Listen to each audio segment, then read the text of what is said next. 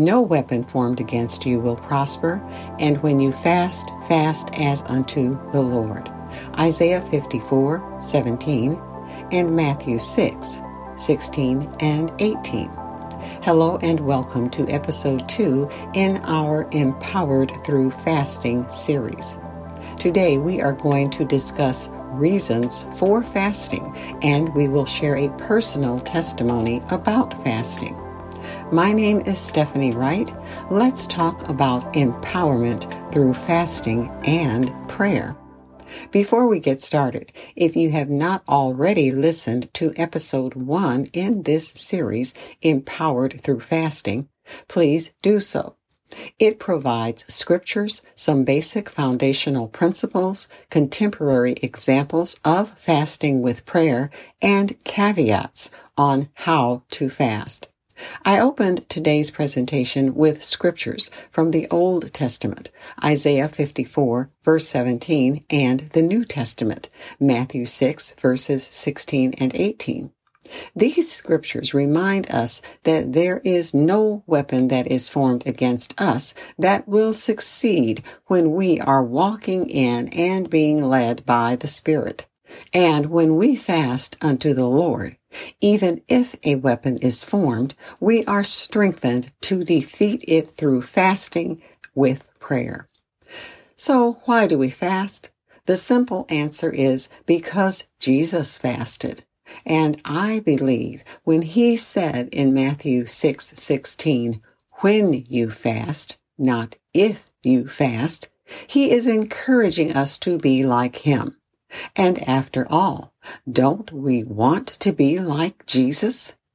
We should want to be like him, who, after he fasted, did what he was sent to do on this earth. When Jesus returned from his 40 days and nights of fasting with no food, Luke 4:14 says, "He returned in the power of the Spirit into Galilee, and he taught in their synagogues." In other words, Jesus went straight to work proclaiming the gospel. In Luke 4:18 and 19, Jesus is in the synagogue and quotes from the Old Testament, Isaiah 61 verse 1. The Spirit of the Lord is upon me because he has anointed me to preach the gospel to the poor. He has sent me to heal the brokenhearted, to preach deliverance to the captives, and recovery of sight to the blind, to set at liberty them that are bruised, to preach the acceptable year of the Lord. Then he closed the book and proclaimed, This day is this scripture fulfilled in your ears. These were the initial words that made those who heard what he said want to stone him, but they couldn't find him because he had passed out of their sight. Luke 4 verses 21 through 29. That is what a fast will do. It feeds your faith and empowers you so you are unafraid to speak God's truth. I said God's truth, not our own self-righteous truth that condemns rather than delivers from bondage. Fasting is a feast for your faith. It produces the same fruit Jesus produced through the power of the Holy Spirit. The same anointing will lead you to speak the gospel to the poor in spirit, to want healing for those who are broken in their spirit, to break chains off those bound by evil spirits, to open the natural and spiritual eyes of those blinded, to give comfort and a healing salve to those who have been bruised physically, mentally, or spiritually. In short, fasting with prayer gives us compassion for those who are hurting, not just those we know, like family and friends. We should want to fast just as much for someone we are not related to as someone we are related to or who is a close friend. When we have that kind of compassion, then we know the love of God When we want to fast for our enemy, well, now, haven't we moved to a new level of love? And consider this. Someone probably fasted and prayed for you. I am confident someone or a number of someones prayed and fasted for me. Now, before we go to our final topic on why we fast, here is a personal testimony of deliverance through fasting. As I testified to in the first episode of this series, entitled Nothing is Impossible with God, I learned about fasting and learned how to fast when I was a baby in Christ. My church taught the importance and power of fasting. There came a time when I was afflicted in my back so badly I could not sit down. It was serious enough that I considered having back surgery, but I knew this was no normal back pain. In addition to fasting, I prayed and read faith healing materials from early era evangelists. I do not recall what kind of fast I was on to help deliver me out of the pain, but the deliverance was not immediate. I am not sure how many weeks the pain lasted, but one day, while on my knees in prayer, I suddenly realized the pain was gone. This is an example of how fasting with prayer can produce healing. Faith, trusting God, and patience is important as well. But as I said earlier, I knew this was not a normal physical ailment. It was a spiritual attack. In the interest of time, I will not go into further detail. Nevertheless, remember that healing is for today as it was in Jesus' day because he is the same yesterday, today, and forever. Hebrews 13, 8. As we close, here is a final important consideration about fasting. We fast to God's glory and therefore we fast according to His direction if we want results manifested from the fast. We do not fast to lose weight.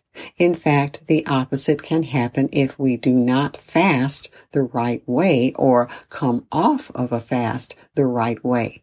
One young lady I heard of gained 20 pounds after she came off a fast. We don't use fasting to barter with God. Okay, God, I am going on this 24 hour fast, so I need this from you. Absolutely not. Another thing, you don't have to experience hunger pains to prove you are on a successful fast.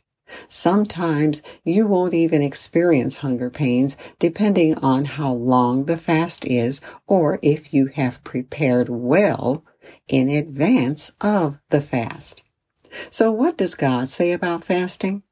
In Isaiah chapter 58 verses 6 through 14, God asks the following question, and I am paraphrasing here. He asks, Did I choose this fast or did you choose this fast? Does the fast you are on set people free, deliver them from every kind of bondage there is?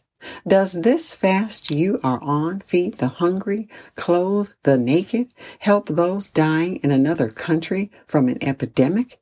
Does your fast help your own family members whom you may have something against? If the answer is yes, your fast does all these things, then when you call, I will answer.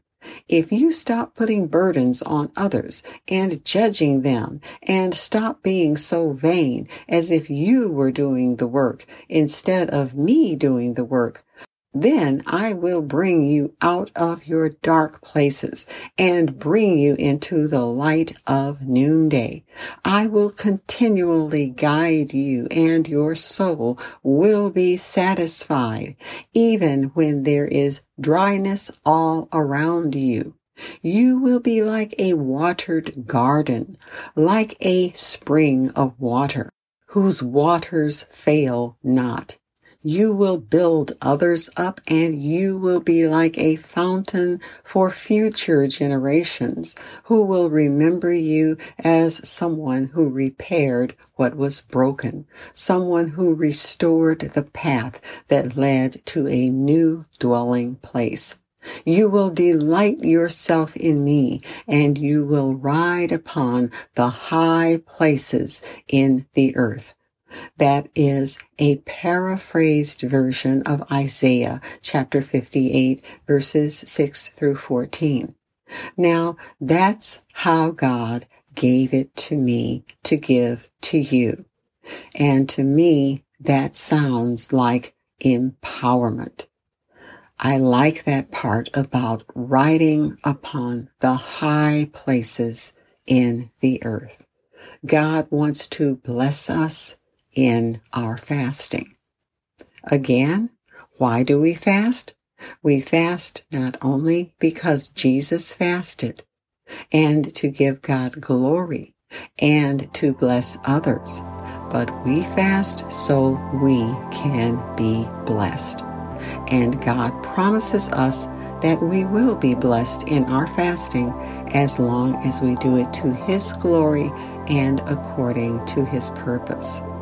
Now let's listen as Apostle Charles closes us out. If you want to contact us or comment on this podcast, please visit us on Facebook at CGM Podcast International. Our handle, the symbol at CG Missions, can be used to reach us on Instagram, YouTube, and Twitter. Again, that is the symbol at CG Missions for Instagram, YouTube, and Twitter. Also, to access all episodes by category, go to our website, which is cgmissions.com forward slash podcast. This is Apostle Charles. Until next time, Charles George Missions Incorporated is a 501c3 nonprofit organization. All donations are tax deductible.